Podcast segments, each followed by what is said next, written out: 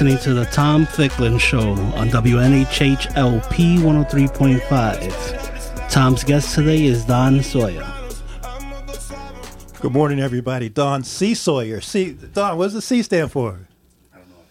You can't tell us right now. All right, it's on the it's on the FBI watch list. We'll have, we'll have to call up the NSA people and find out. I know your file is pretty thick. Nah, you, you can't be. A, well, you could say. I, I know you got to say that for the record. Being a sociology professor, I would I would dare dare say that every sociology professor in the United States has a thick th- thick file just for a variety of reasons. Just teaching that that discipline that some people consider to be subversive and others considered to be educational. So you walk that fine line, and we're going to talk about that fine line of being a, a professor uh, at a university as well as teaching sociology and what that means in terms of community impact and community kind of responsibility and and and, and professional accountability. Uh, Don is the C Sawyer. We don't know what C is, but part of my objective in these next 48 minutes, uh, Harry, is to find find that out because I'm a man of investigation. We're going to talk about uh, Don's uh, well, his journey and his quest from educational standpoint, from a family standpoint, from a really a personal commitment standpoint here in New Haven and even prior to coming to New Haven. Again, Don C. Sawyer. We don't know what C stands for, but we'll give him a name. Uh, Cinque. Will you accept Cinque for the moment? Cornbread. Oh, cornbread. All right. So even even more kind of the heritage. uh, uh, Don's again the associate or assistant Uh, assistant. assistant professor at, at Quinnipiac University in sociology, and we're going to we're going to chat about again, as many of you know, this year, 2017, the focus of the Tom Ficklin Show is what is it, what are these phrases? Social justice, social change mean? Social justice, social change. So I've been blessed to have guests uh, since January, and will continue to do so throughout the year, of folks that are practitioners of this word social justice, social change, but not just practitioners from a rhetorical standpoint, but from an implementation, from a passion, from an, an, an evidence based kind of activity. So, uh, we're going to talk with Don about what it means to be an applied sociologist and using research to connect with the community, uh, hip hop pedagogy, and connecting with black and Latino males in schools, and also something called going upstate. I'm going to let him explain that a little later. So, Don, good morning. Good morning. How you doing this morning? Can't complain. All Happy right. to be alive, so I can't complain. Happy to be here with you. Uh, all right, I appreciate. So, so you're you're warming up because I'm a, I was a little late, so I appreciate that kind of kind of kudo. I asked Don if he's going to forgive me, and and there's no excuses for kind of jumping off late. But Harry was keeping things moving here at WNHH. Um, I'm just so pleased to meet you. We initially met. Uh, we laid eyes on one another, as they say in the vernacular. You had recently just uh, arrived, I believe, to New Haven, and there was a educational com- lecture at at Quinnipiac when they had just moved to the North Haven campus. So I don't even think the education department had a, an office per se, but there's a gentleman, uh, I think his first name was Edward, uh, who gave a lecture on, on education and urban schools. Uh, Ernest. Uh, Ernest Er- Er- Morel. Ernest Morel. Oh, yeah, and you had okay. just kind of r- arrived. And uh, then, it, then it was about maybe two years since since I saw you after that. But but I knew then to have a, a young man, and I think you had your, your wife with you.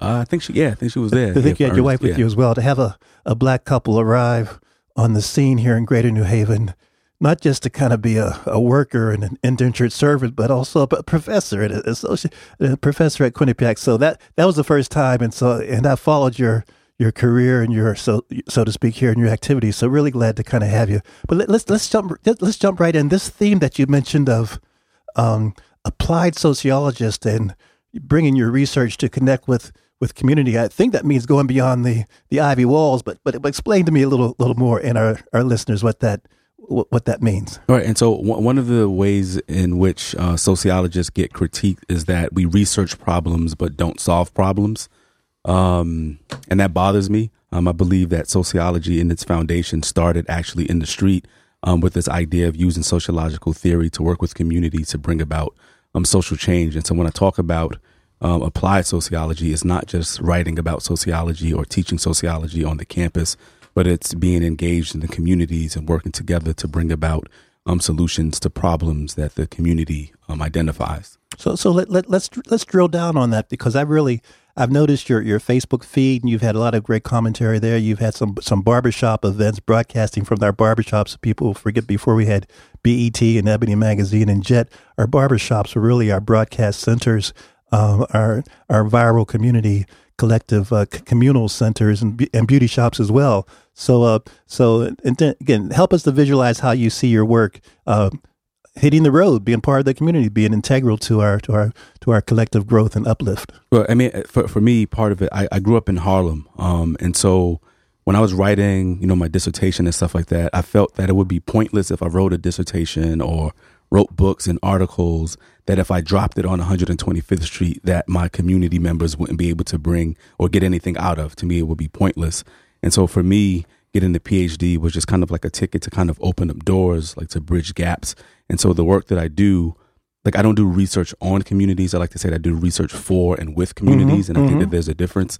Um, and, and so that's what I kind of I like to do with my research because a lot of times on campuses, you know, we have all of these discussions and we assume that our work is getting out to communities. But to be honest, communities don't read um, academic our academic articles or our books, and so to me, it makes more sense to actually go into communities and For sure. be a be a listener, um, not coming in from a university thinking that I know everything, but really working with community members to see what they deem important, you know, ways that I can be of service, and that's kind of how I come in. Humble. I usually don't even tell people what I do for a living. Mm-hmm, mm-hmm, I'll sit mm-hmm. back in the barbershop, listen and talk, and then go from there. So, well, you know, help us to visualize because you've had some of the podcasts on uh, bar- bar- the barbershops, and even before that, just from s- some of your activities. Help us to visualize if, if we had a camera on Don outside the classroom, what would we be, see- or even inside the classroom? Just, just help us to kind of see, see what's, what's cooking in terms of Well- this applied research. Yeah, well, I, I mean, I'm, I'm pretty laid back. I mean, I worked on, on the barbershop stuff with Jay Kemp. You know, he's here in in New Haven, um, and you know, I would go and support his work. Just go to the barbershop and talk. And the interesting thing is, that some of the the brothers in the barbershop started calling me the professor. They, and they didn't know I was a professor Um, for a living. And then it came out later on that I was a professor. And Jay was like, "Yeah, they were calling you the professor." Yes. And so we would work together um, on different projects that he would have. He would have different ideas. Um, and I've done some community work in the past, and I would help him, you know, hammer some things out and, and do things like that. And so for me, like if I go to the barbershop, I'm having discussions. Um, I'm, I'm trying to find ways just to bring, you know, whatever I'm exposed to to the community, but then also to grow um, from the things that the community have, has to offer as well. So, give us some examples. Like, well, um, so one of the events that we did in the barbershop was kind of looking at hip hop and masculinity. Um, one of the things that we don't often talk about as a community is is black masculinity and what that means and what we're transferring to our sons and our daughters. And so, you know, we watched clips of a documentary called Beyond Beats and Rhymes um, that you know that talked about hip hop, hyper masculinity, and what that means. And so we had this conversation. You know, it was recorded in the barbershop. Good. You know, to kind of talk about some of the ways in which we've been socialized as men. Um, some of them are healthy, but a lot of the ways that we've been socialized as men, you know, is toxic um, to us. And so we kind of talked about that in that space because I think it's one thing to talk about it in the classroom, but like you said, before we had all of these other media outlets, the barbershop was that central place.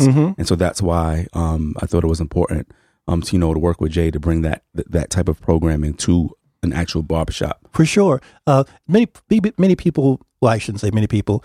It's I've had uh, Kai Perry was on the show last last week, and Kai is working on her doctorate, and and obviously Kalila is a, is a good friend, and I saw uh, uh, uh, David Canton at Conn College yesterday, and so there there are folks in the area that are really kind of kind of committed to things.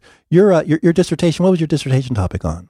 It was on the uh, social and academic experiences of black males, um, you know, who were re- vic- victims of repeated school closure. Indeed, and folks don't realize even after you spend that time, sometimes it's three, four, five, six, seven, eight, or plus years to, to, to secure the PhD, that you still have ongoing research, or your second book, or revising your your initial, you know, uh, paper for a book kind of thing. What's cooking from a research standpoint? Any, I mean, it, how, when people listen to the show, I always uh, like to com- communicate that there might be folks listening that could that could help, assist, sponsor, be a point you in the right direction. What what kind of things are you working on from a you know a project standpoint that folks might want to kind of contribute or share or know about? Well, I'm I'm working on um well, two book projects. Like, and so my dissertation I kind of put on the back burner and waited for a while um because the the young men who I worked with um, in my dissertation. I started working with them in seventh grade, Mm-hmm. um, and right now um, they're sophomores in college. Mm-hmm. And so uh, my plan is to wait two more years and do a more longitudinal Hmm. um, approach to that project. And so that's in the works. The other thing that I'm working on, um, I've submitted some proposals to academic presses on the work that I've been do I was doing at um, Wilbur Cross High School. Mm-hmm. Um, So you know, worked with the Dreamers and, and Frank Frank Brady, I believe, didn't you? Well, I connected with Frank, but my like my my project was kind of of separate, but Separate, I connected okay. with with Brady, um, Okay. Frank Brady. There, you know, really good brother. Um, and so, you know, I submitted some initial drafts of a proposal to some academic presses, and five of them want me to submit a full proposal because they're interested in um, the work that was being done there. Um, and in addition to that, I'm doing some work uh, on reentry. I'm speaking with uh, Black and Latino men who are reentering um, New Haven um, from serving time in prison. Mm-hmm. Sure. So, so if if Cliff Graves is listening from Fresh Start or other folks and wanted to kind of, or if you connected with them, if they want to provide some some of their client base, if you will, to should they be in touch with you in that regard? Yes, I mean because what what we're trying to do is to actually get the stories of the men um, and and women for that matter who are reentering society because a lot of the data that we have is numerical and statistical. We know you know who offends, we know you know whether or not they recidivate, but we don't know all of the stories that you know surround the experiences that they're facing For sure. reentering society. For And so a lot of the people who are you know writing the legislation on how to work with people who are reentering society are not necessarily invested in their lives to understand the obstacles and the hardships that you know these brothers and sisters are facing Indeed. when they're coming back in and so getting that that story and that information will help us kind of um, improve what what we know um, So- so- about reentry So, so Cliff, if you're listening, reach out and again through the the virtues of WNHH, the, the these shows are archived. And, and Harry, are we live streaming today? We are live streaming. We're live streaming, uh, and so Cliff and through the Fresh Start, they have a, as you know, a monthly reentry roundtable, and Earl Bloodworth also works for the city, and, and he even goes into the, the various institutions prior to the people to the guys guys and young ladies coming out, kind of uh, map out kind of a an, a strategic implementation. How do I survive plan upon uh, upon release? And this is really really important. I went to Bucknell University and graduated a few a few decades ago, but from the from the campus, you can see the Northeastern Penitentiary and and did some work uh, in in prison. So it's uh, it's it's it's really really important in terms of how some people get captured and and uh, others are remaining free. And we're going to talk about that in a second because you have a, you have a personal kind of project you're working on in that regard. Um, uh, yesterday, just for example, the Greater New Haven NAACP showed the the uh, Ava DuVernay's film documentary for Netflix, The Thirteenth, and really had a tremendous discussion. People were there. I, I was surprised. Sunday, three o'clock. You know, that's really our church prime time. but as I think we all know now, that religion and spirit kind of moves 24 7, 365. So I was pleasantly surprised at the number of people that were out on a Sunday, a beautiful day yesterday at three o'clock to have the discussion on, on 13th. Uh, this is a plug to kind of go on Netflix uh, to kind of look at it. And uh, Cliff Graves, Kalila, uh, and David Canton kind of had a post screen discussion. R- r- really important. Um, w- one more, te- tease us again, because this is really, in terms of the, you're doing the, the reentry. Uh, when you mentioned Wilbur, if these pro- pa- papers are kind of accepted, will you kind of work uh, ex- exclusively at Wilbur Cross, or will you expand throughout the other New Haven school systems? Are you going through, or would it be other schools that you would work in as well? well I, I worked with um, you know the folks at Wilbur Cross for about three and a half years Mm-hmm. and so we took a break this semester Okay. um, because of the um, what do you call it the advisory period was moving Mm-hmm. and so the schedules didn't kind of work out um, but so i was there at Wilbur Cross for three and a half years i mean i've done um, projects and you know trainings and presentations with other schools um, done some work with um, you know jay kemp down at uh, career high school Mm-hmm. i've gone in um, worked with some folks at hill house as well Great. um, so um, So the school I'm system, flexible. they, they knows you, they know you, and they and they can reach out to you. well i mean some people know me yeah um, Well, a- ap- after this show, I mean, the world, the world, the universe, and planets, even people on planets that we don't know have names where the planets will know about you. Don't don't underestimate the power, the power of the Tom Ficklin show, and All the right, power of, right. of NHH, and the power of Don C. Sawyer, cornbread Sawyer. is is that cornbread with with kind of real corn in it, or is it cornbread with a crusty cornbread, or or soft cornbread, there's or the crusty cornbread Uh-huh. that you got to heat the the iron skillet in the oven for ten minutes with the mm-hmm. butter on the inside before you put mm-hmm. the batter in. Mm-hmm. Yeah, Mhm. And you got to have a fire, a wood fire stove as well. if, if if you have one, if you have one, yeah, that yeah, because go go down home. yeah, the auth- authentic stuff. And man. you were born in where again? I was born in Harlem. In, in Harlem, and you went to you went to Ithaca College No, I went to uh, Hartwick College. Hartwick, I'm sorry. in Oneonta, New York. in Oneonta, New York. yeah, culture shock. Yeah, And then Syracuse. So you, you didn't have enough of it. at Syracuse. You, you wanted more culture shock. well, Syracuse is a bit more diverse than Uh-huh. Oneonta, New York. Uh-huh. so, yeah. And, and how how did you make that transition? How did how did uh, Oneonta kind of uh, even get on your radar screen as a high school student yeah, I don't. Harlem? I um, they I think they had either sent someone to my high school, and then there was a student who was there, Melanie um, Hawkins. Mm-hmm. She she was a student who was at Hartwick, and she actually lived two streets down from me. I mean, we had never met, but somehow she found out I was from Harlem, and then like one day she came over on a break with her mother to talk about the school, and I Mm-hmm. was like, wow, that's de- dedication. Hmm. Um, and then I went up, you know, on a on a trip because I thought I was going to be going to Morgan State Mm-hmm. University, but um, you know, the the financial aid package couldn't work for Mm-hmm. my family, um, and so the Hartwick package was, you know, a little bit different. Uh, I enjoyed my visit, and so I ended up going there, Yeah. even though I had my mind at the time and my heart set on going to Morgan Sure, State. sure, and, and I appreciate your sharing that. We have a quite a, a broad readership with the uh, listenership, I should say, with the uh, viewership for that matter, with the Facebook Live, and we'll promote the show in terms of the archives, and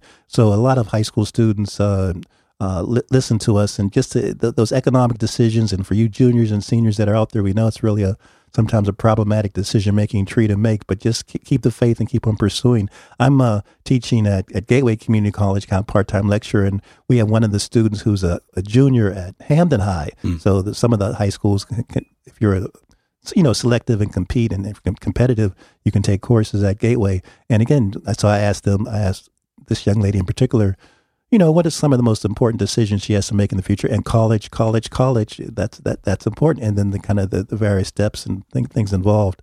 Um, let's jump for uh, Chris. Chris Emden is a is a good, we both share his we, we both love him. So when you mentioned that you're working on hip hop pedagogy and connecting with Black and Latino males in schools, you referenced that a little bit before, but let's kind of unpack that a little more because that's really really key. And some people think that the hip hop thing is just a oh uh, a, trend, a fad, uh, not really true true true educational theory, not not J- John Dewey like. But if you think if you read John Dewey in, in terms of what was going on in terms of the American culture at that time and what he wanted to kind of propose, and then you re- if you look at hip hop and don't have your if you can. Uh, Put your value system aside. You can see this is still it still is in the, the, the Dewey approach. It still is in the Du Bois approach. We might call it hip hop, which attracts from a brand standpoint, but but but but the, the, the ethos of, of what the impact of culture that cannot be denied. No, and, and and so one of the things that happens is that if you demonize youth culture, you destroy any possibility of connecting with youth. Mm-hmm. Um, and so when we use hip hop culture and we talk about hip hop education, one of the things is important for people to understand is that we're not saying that the only way that people uh, or students of color can learn through hip hop. No, that's not what we're saying. What we're saying is if students are not engaged in the school space, we have to find ways in which we can get them engaged. Mhm. And when we're working with youth, not just youth who are attending schools in urban spaces, but hip hop has become the voice of youth around the globe. That's And So that's the place that we enter in where the youth are situated as experts in that space and we build from there. And so it's not like, you know, we bring in a Jay Z song, play it, and all of their problems fall by the wayside. Mm-hmm. That's not what we're talking about with hip hop culture. It's not just, you know, walking around and rapping your lesson in front of the students. That's not what we're talking about with hip hop culture, but it's the essence of the approach centering the youth's voice um, in that space and situating them as experts with the ability to understand and articulate their own lived realities um, in the school space. That's right. That's right. That's right. I remember when I was oh, you're how old are you roughly? If you don't Um, I'm mind, 40. forty. Yeah, just turned 40, All right. yeah. Well, happy, you know, happy 40th anniversary, whatever, or, or 40, 40 solar returns. Mm-hmm. I can remember uh, when I was a little younger than you uh, in grad school, carrying around the oh the, the record from the last poets, and you know at that at, at that point I thought that would be the last. I I, li- I literally believed that that that was the, the apex, and uh, you know some of the guys are still still still performing, but yeah, be it hip hop or or what we call spoken word or, or or last poets or even going back to Phillis Wheatley, there's something about our our our free ex- our desire and expressions, our creative expressions to be free, even Cinqué and, and et cetera, that, that kind of, kind of, it's worth, worth, worth reflecting on. So I really appreciate, pre- appreciate your saying that. Questions that you might get in class that have surprised you. You've taught for a few years and you, you, you know, black, white, red, green, yellow students, different ages, different, uh, different universities, you know, Syracuse and Quinnipiac. But what's in, in sociology, it seems to me opens up such a, possibly a, a Pandora's box or a blessed box of kind of, uh, oh, transference and authenticity in terms of what's on the student's mind at that point in time in society. So I'm just curious as, and I'm, I'm not trying to get you to say anything about the plague that's emanating from DC, but just, just in general, what's kind of, what trends or comments, what kind of stands out from a sociological context in terms of the psyche that, that, um, that the students are expressing? I mean, one of the interesting questions that I get, um, or have gotten in the past was around when we talk about police brutality and what's mm-hmm. been going on in the country. Mm-hmm. And so a lot of my classes, I mean, they're predominantly white students in the in, in the mm-hmm. class, and so depending on the semester, it may be like ninety percent white students in my class. Mm-hmm. Um, this semester is a little bit more diverse. But I remember one student, you know, raised her hand. And we, we talk about in my classrooms having a safe space mm-hmm. and a brave space where you're mm-hmm. able to ask questions. There's no, you know, stupid questions. And even if someone gets offended, we say ouch, we pause and yes. we unpack it. Yes. Um, yes. and, and understand that, okay, some, you're going to get offended, but is what we do with that. And so one of the students, you know, asked the question, she's like, you know, Professor Sawyer, you know, how come black people don't like police officers? Mm-hmm. You know, until some of her classmates made faces and stuff like that. And I was like, well, let's unpack this. Mm-hmm. And, and I was like, yo, tell, tell me about your relationship with police officers. Yes. And so she talked about the fact that, you know, she had police officers who lived in her neighborhood. Mm-hmm. You know, you know, her, her dad would go over to you know police officers' yeah, house sure. for the Super Bowl party. Mm-hmm. The police officers coached her teams and stuff like that, and so she knew them. Then I was like, well, my experience with police officers growing up wasn't like that, mm. right? We I grew up during the height of crack in in, mm-hmm. in Harlem, and so mm-hmm. at any given time, you're going to get thrown against the wall when you're coming from school. Your backpacks, you know, opened up. The the police officers weren't our coaches. Um, and anytime we came into contact with the police officers, it was usually because we were suspected of doing something. Mm-hmm. And so I asked her, I was like, how do you think that shapes a person's view of police officers? Yes. And she was like, oh, so that makes sense. She's like, I see them as friends because they're in my family. They don't look at me as a suspect. And I was like, exactly. So it's not that people don't like police officers. It's just that the ways in which we have been interacting with them um, and the way that we have been treated with by some officers kind of shape our view um, and the relationships that we're willing to have with these officers. And so that was an opportunity for us to kind of unpack that um, in in the classroom space. That that that's that that's really really important, really mm-hmm. important, really important. Um, you're listening to the Tom Ficklin Show, and Don C. Sawyer, Cornbread Sawyer, is, is with us. The, uh, by the way, the third Don C. The Sawyer, third. Is, yeah. and the, does the cornbread do your like your father and your grandfather also?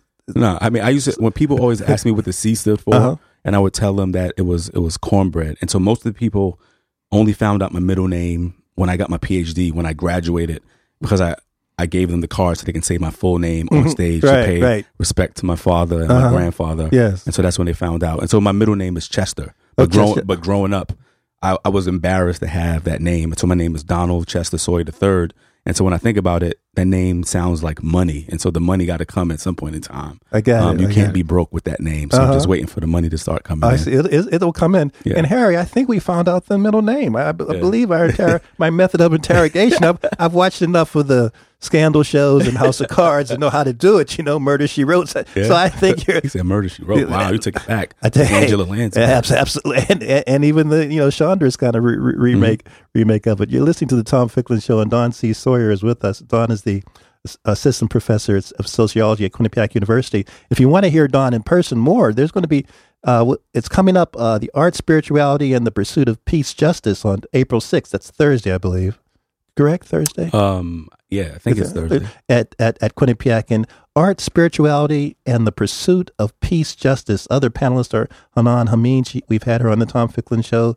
Uh, Key Joy Lee, uh, is that male or female? Do you know? I'm not sure. Uh, PhD candidate at Yale, and John Lewis, Pastor John Lewis, Life Center Ministries. John's also been on the show. But that's that unpack art, spirituality, and the pursuit of peace, justice. What's that all about? And so we're I was asked to be um, on this panel as part of an, an, initiative examining the Black Lives Matter movement. Mm-hmm. And so one of my colleagues, um, Dr. Sasha Turner, who's a historian mm-hmm. at Quinnipiac University, um, has been putting on a number of panels um, that address some of the issues that have been um, key um, in the Black liberation and Black Power movements and things like that in the past, but also you know looking at how they intersect and have informed the Black Lives Matter movement. And so we we have a number of people who are doing different types of work in the community through art, through spirituality, and using different forms um, of engagement to bring about um, peace and, and justice for, for communities, Um, specifically that have been marginalized. So, te- I mean, well said, well said, well said. I would expect no less from a PhD. but but but tease us a little bit. So I'm, I'm there on Thursday. I'm going to hear you say what? Yeah, well, I mean, I don't know what other people are going to be speaking That's why about. I'm not Um, talking. okay. I'm, I'm talking I- Um, to you. I'm talking to you. I invited the best person here. No offense to John and Haneen, but I'm talking to you. Well, I'm. I mean, I'm going to kind of be talking about the ways in which we use art, right? And so, looking at art, specifically hip hop, Mm-hmm. um, as a form of youth resistance, um, and building with um, these students to bring about, you know, peace and justice in their spaces, and whatever that means um, for them. Um, because a lot of times when we talk about education, uh, when we talk about social justice, we don't necessarily talk about the spirituality piece. We don't talk about the arts piece. Um, and the arts piece has been like unbelievably um, centered really when you think about like black liberation movements and different things like that. And so hip hop in that space, thinking about hip hop as a form of youth resistance. Um, I've been fortunate um, to be able to travel around the globe and every place that I've gone, every black nation that I've visited, hip hop has been key um, as a voice in youth resistance. Mm-hmm. Um, and I'm mm-hmm. currently, and I'll be speaking about this project that I'm working on right now in the Dominican Republic. Um, it's going to be the DR. yeah, it's, it's called Hip Hop Heals, and mm-hmm. and so I'm working with a brother over there. He's a Haitian brother who lives in the Dominican Republic and is using hip hop to bring youth from the Dominican Republic and Haiti together. And so, for those of you who know the history of the Dominican Republic and Haiti, knows that that relationship has been strained, you know, historically. And so, using hip hop to kind of bring um, this this group together. And so, there's a group called the Street Boys who are there, um, and it's made up of two Dominicans and two Haitians who have come together with hip hop to start recording. And so, we're raising money um, to help them build the studio. Um, It's been up for about what eight days, no, ten days now Okay. and we've raised about eight hundred and fifty dollars. Um, and that's only been like maybe So is there, a 15 kick, is there a. Kickstarter if people are listening and want to kind of there's a go more? there's a Go- GoFundMe, GoFundMe, page, mhm. um, and I have it on my Facebook page. Okay. But if you go to GoFundMe, um, and then in the search place you type in hip hop heals, it'll it'll come up and you'll see a little short video um, of the brother who I met over there talking about the work that we're going to be doing, and that's kind of using again we're using art um, to bring about peace and justice and and and to build relationships with um, our Haitian and Dominican brothers and sisters. Indeed. So, so uh, Hip Hop Heals and, and Don Don's Facebook page, Don Don Don C Sawyer. Um, t- tell us a little bit more about the, the DR and and uh, and Haiti initiative. So it's you're you're built you're you're building some infrastructure. Is there a, going to be a conference or a workshop or Um. Well, uh, originally, like I, I, this is this was my what second time going um for work, and so what we were doing, we were working with our Haitian brothers and sisters who live in the Dominican Republic, and they live on what are called bateyes, and these are communities that surround sugar mills and sugar cane sugar cane plantations. Um, you know, these are some very impoverished places um, where where people are living, and so we've been you know kind of going there working with them to kind of see what types of assistance they needed. Um, again, not coming in as as saviors, but Indeed, coming in and, and building relationships. Indeed. And so, one of the things that kind of came out of this last trip was I met this this young Haitian brother who learned English and everything, and so we started talking. And he started talking about music. He started talking about hip hop and what hip hop does in the life of these youth. Mm-hmm. And then he started to talk about how we can continue to use hip hop to bridge the gap. Um, and so I was like, all right, so let's let's start developing some stuff. And this is how that that Trem- project tremendous, started. Tremendous. In, in Brazil, so much great uh, hip hop music is comes Mm-hmm. comes out of the favelas, and when you mentioned uh, the, the black diaspora, of course, even I've I've seen the videos of, of, of hip hop in Japan and, Mm-hmm. and China, and not to mention uh, Norway and, Mm-hmm. and and other places. Not to mention even the uh, the former uh, uh, Soviet, you know, the former Soviet Union. So it's really is it's, it's fascinating how our uh, we talk about jazz being the world music, hip hop is being the world, music. Uh, there's even somebody called the old old blind Tom who uh, kind of had a, some notoriety in the 1870s, 1890s, kind of the the Stevie Wonder of those days. Old, check that out, old, old blind Tom. He was a um, a savant as well as uh, you know we didn't have the word autism back then, but we had a black black guy who was blind who kind of was the rage of music back in the 1870s. So it's fascinating to see our to, to, to see our growth uh, in terms of the drums that first started in in, in certain gorges and valleys uh, in, in certain continents. You're, listen, you're listening to the Tom Ficklin Show, and, and Don C. Sawyer, Cornbread Chester, uh, Cornbread the third is with us, uh, assistant professor at Quinnipiac um, University. Don, let's let's let's jump for a second to.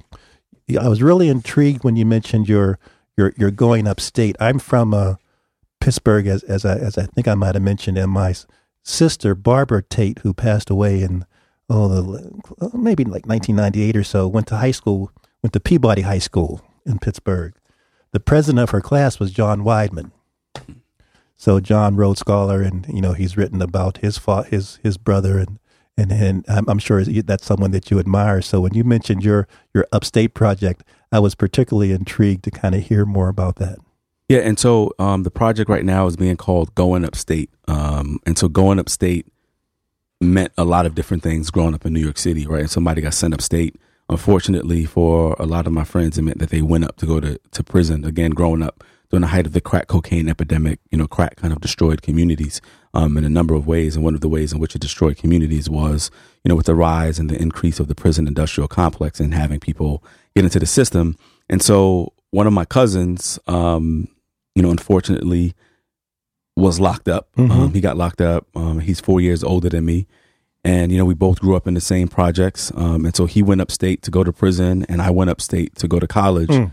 Um, and he served 25 years. And so he got out about three years ago. Um, and so one of the projects we're trying to work on is kind of stell- telling the story of what happened, you know, over those 25 years as he was incarcerated, um, as I was on the outside and what that means in the greater context of, you know, urban policy, you know, the prison industrial complex, um, criminal justice, um, and what, what it what it did to families. Um, and, and we hope to give you know some talks. Right now, he's off of probation, off of parole. He's free to travel now.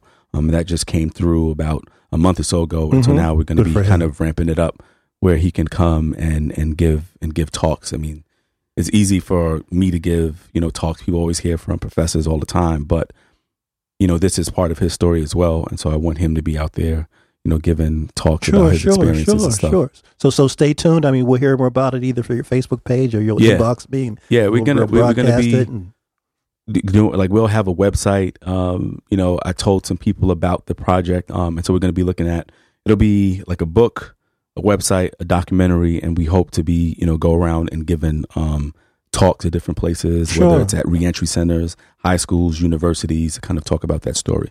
See, that's that's fantastic. So, there's a possibility that he might even be in the area at some point with you. Yeah, now now that he doesn't have travel restrictions.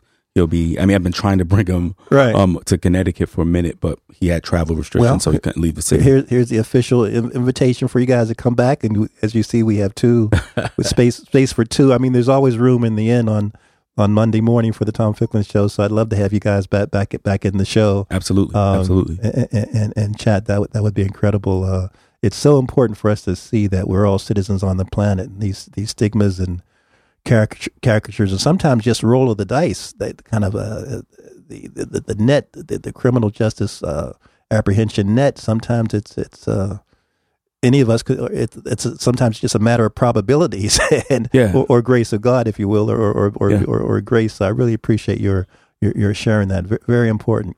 I think.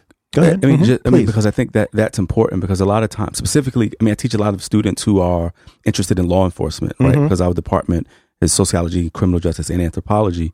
And so you have students who are like, yeah, I'm going to be in law enforcement because I want to catch the bad guys. Mhm. Or, and, Mhm. you know, a lot of these students don't come from spaces where the quote unquote bad guys live for them. Mhm. And so it's easy for people to say, oh, Don, you've done well. Oh, and your cousin, he went to prison. But we grew up in the same project, Mhm. same family.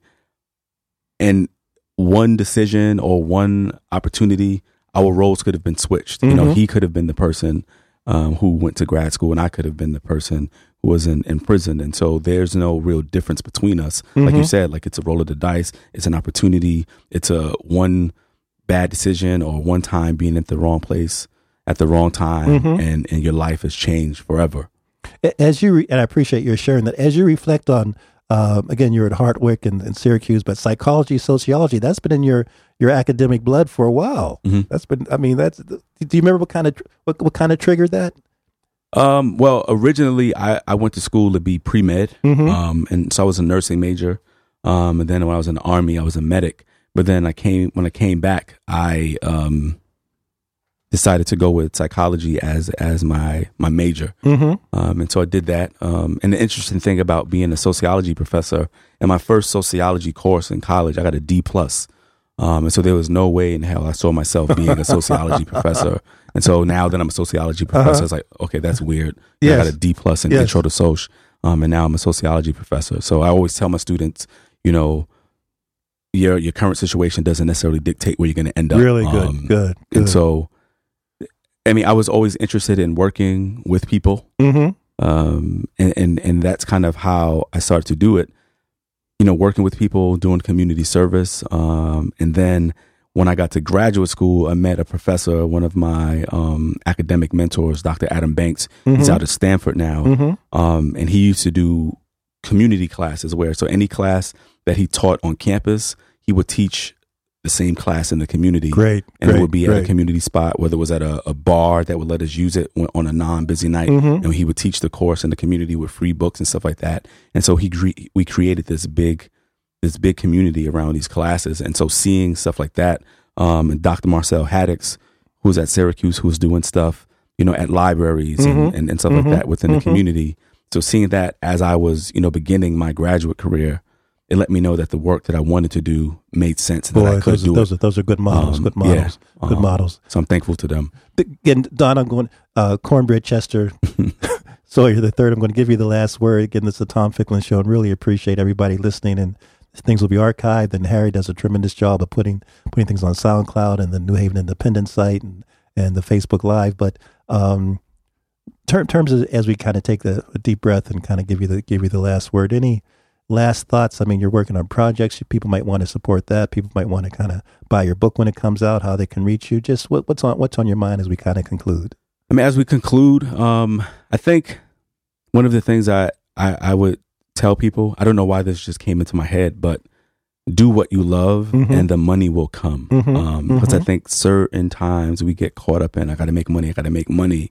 Um, and we don't necessarily think about what we love. Mhm, Um, and so mhm. sometimes, you know, I'll meet with students, I'm like, what are you majoring in? And they tell me this. And I'm like, what are you passionate about? And they tell me that Mm-hmm. and usually the this and the that don't match up. Mm, mm, um, and you know, and so I, I think that if we do what we love, um, we we're, we're more happy, and, and and doors open up, and the money will come. Um, and so that's kind of what has kind of guided my career. Um, And another quote that I will always hear was, "What would you do if you knew you wouldn't fail?"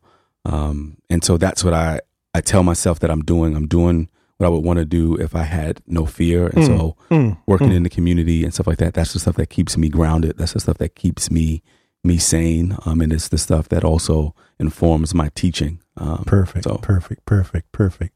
P- pedagogy par excellence.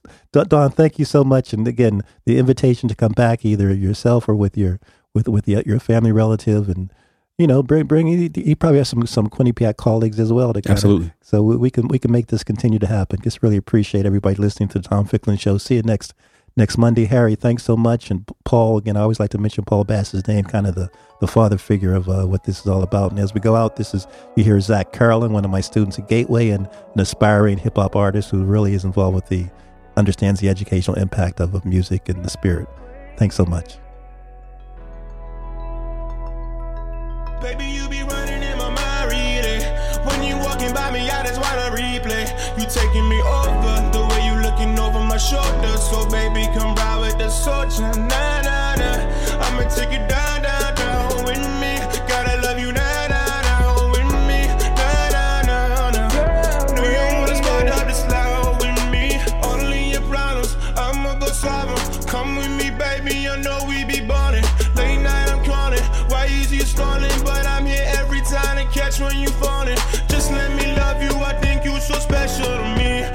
when